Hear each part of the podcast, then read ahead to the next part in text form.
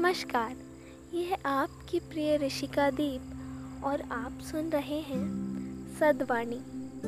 आइए, आज के इस एपिसोड में सुनते हैं अस्तित्व की लड़ाई।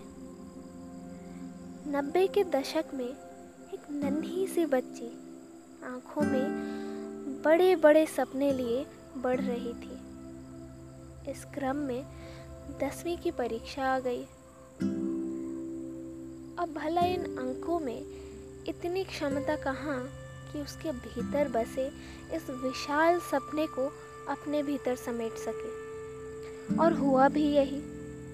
ये अंक एक बार फिर अपने आकलन में चौक गए। फिर क्या? इन अंकों की लोकप्रियता इतनी कि लोग इसे ही महान समझ बैठे।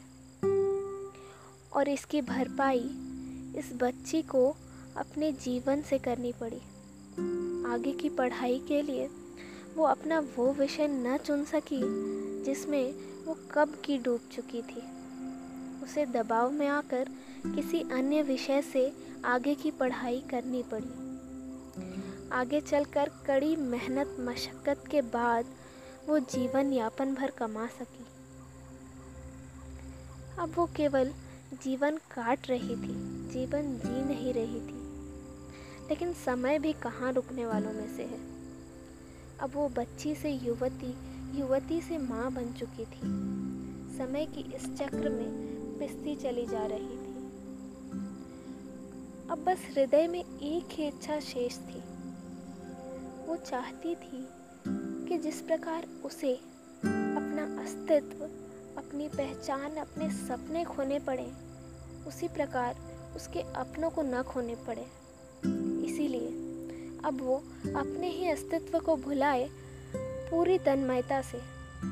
सभी के अस्तित्व की लड़ाई में उनकी सेवा में लग गई।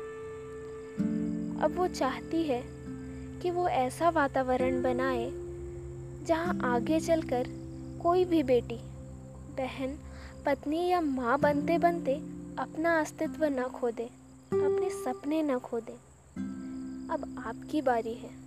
क्या आप करेंगे मदद इस माँ की? बेटियों के अस्तित्व की इस लड़ाई में?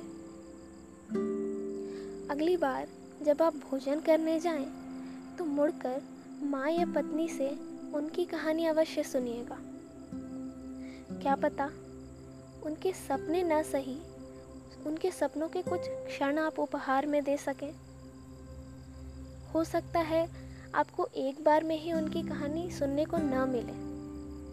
क्योंकि इतने वर्षों तक की सेवा में वो स्वयं को तो भुला ही चुकी है।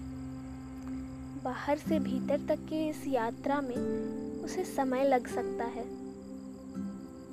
अंततः बाहर से भीतर तक की इस यात्रा में ही तो मानव का उद्धार निहित है ना?